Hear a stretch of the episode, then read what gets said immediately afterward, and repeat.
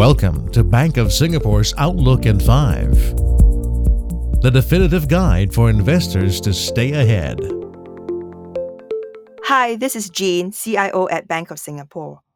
In my first post-pandemic visit to Shanghai after several years, I was impressed by how digitalized the city had become. From dining, transport to financial services, from social media to communication, I was among digital natives. Electric vehicles ploughed the streets, so the city was quieter and the air cleaner than how I remembered it. Over the past few years, even the most ardent China bulls have had their conviction dented by the unrelenting economic and market impact of China's strict COVID-19 measures, geopolitical risks, domestic regulatory uncertainties that have struck the real estate, internet platform, education, and most recently, healthcare sectors. The ailing real estate sector and credit defaults by high-profile Chinese developers further eroded confidence in China credit. Lately, investors now question if China's post-pandemic recovery has lost momentum amid deflationary signs. Optimism from China's strong 2.2% first-quarter growth has faded, as Q2 GDP only rose 0.8% Q-on-Q, and leading economic indicators for the current quarter remain weak. This has weighed on China's equity market sentiment and performance. The bond market has also been hit again by renewed credit events linked to a large Chinese developer and a major trust company, reigniting fears of contagion from the property sector to financial markets. Such setbacks have prompted investors to ask if the risks related to investing in China are worth the potential reward. In today's podcast, I will address the question, who needs China in their portfolio anyway?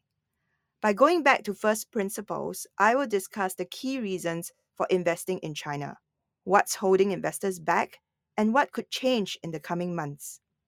One key reason for investing in China is to gain economic exposure to this vast economy. China is the second largest economy in the world and still one of its fastest growing. Following the end of the pandemic, Asia will regain its place as the world's economic engine, with China's GDP growth at 5.4% this year. This positive growth backdrop contrasts to US, UK and Eurozone, which will suffer the economic drags from tight monetary policy to combat inflation.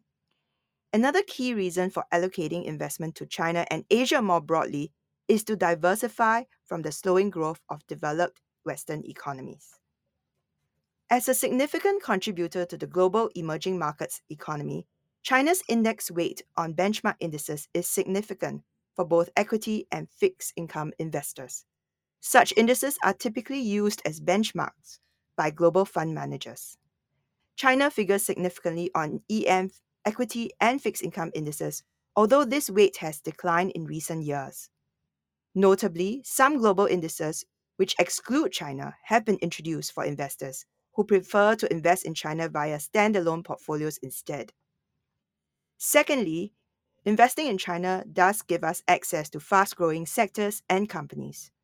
Besides access to a vast hinterland of industrial development and consumption growth, China is home to some of the largest companies and sectors on a scale that is second to none. Besides large state-owned enterprises and conglomerates, we have witnessed the growth of internet platforms, EV companies, and providers of leading technologies over the past decade. However, challenges of the COVID-19 pandemic and US-China geopolitics have led investors to question if China's pivotal role in global supply chains is at risk as companies implement onshoring or nearshoring measures to improve resilience of their own businesses. One of the fastest-growing sectors today is electric vehicles, as major countries aim to decarbonize their transport systems. Besides being the world's largest EV car market with over 60% of sales, China also produces more than half of the EVs, and between 60 to 90% of global battery and upstream materials.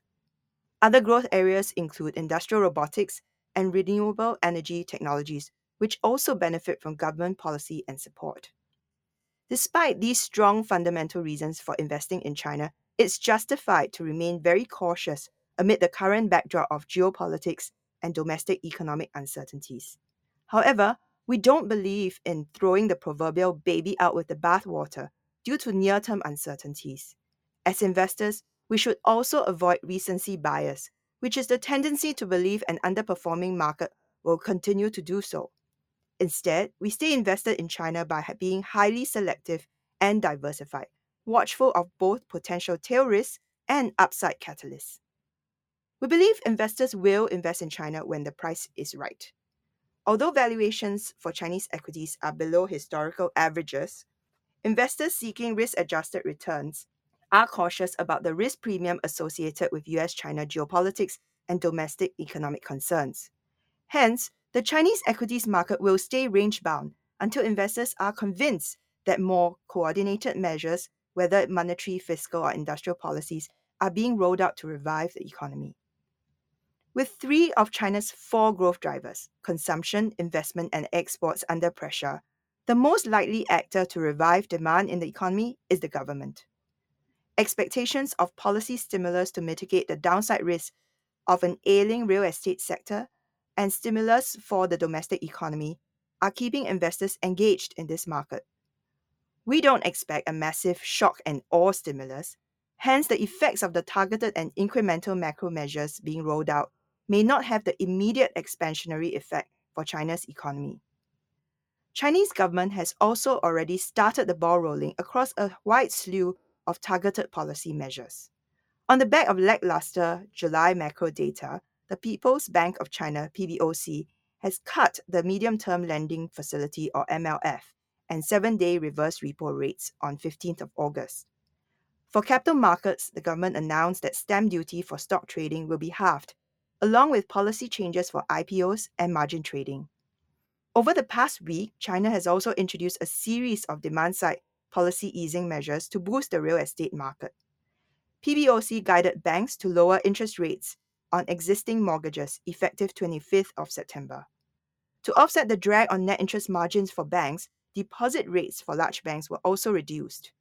In some top-tier cities, the new housing easing measure, which is renfang bu ren dai, effectively reduces down payment requirements for some buyers. PBOC's new governor, Pan Gongsheng, said the central bank would help property developers to fulfill reasonable financing demands. Provincial governments are allowed to raise new funding to help local government financing vehicle refinance debts. On Friday, 1st of September, PBOC announced it would cut the reserve requirement ratio for onshore FX deposits from 6% to 4% to increase FX liquidity onshore and slow RMB depreciation. Looking ahead, we can expect the Chinese government to focus on making China grow again through macroprudential measures such as fiscal policy and monetary easing. Comprehensive action is needed to address the real estate issues and revive confidence. Demand-side measures will need to be supplemented by supply-side measures to ease concerns of investors and existing home buyers. In the final tally, we believe the investment case for China remains intact, but investing in China requires a more calibrated approach as diversification is key. In equities, we advocate investing through sectors in quality defensive plays such as China telcos and Hong Kong international banks. We also favor policy beneficiaries such as new energy vehicle supply chain players and companies with strong business models. In fixed income, we remain cautious on property developers as the lengthy restructuring process ensues, as well as selected issuers such as state asset management firms that may be called upon to support the troubled property sector.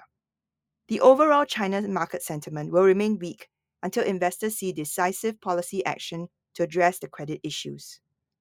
Are there structural challenges for China? Absolutely.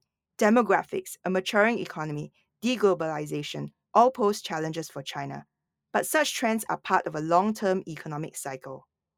We urge investors to take a clear-eyed approach and balanced analysis of the risks and opportunities for China to best calibrate investment in this important piece of the global economic puzzle. Thanks for listening in, and do follow Bank of Singapore on Spotify for our regular podcasts. This podcast was brought to you by Bank of Singapore.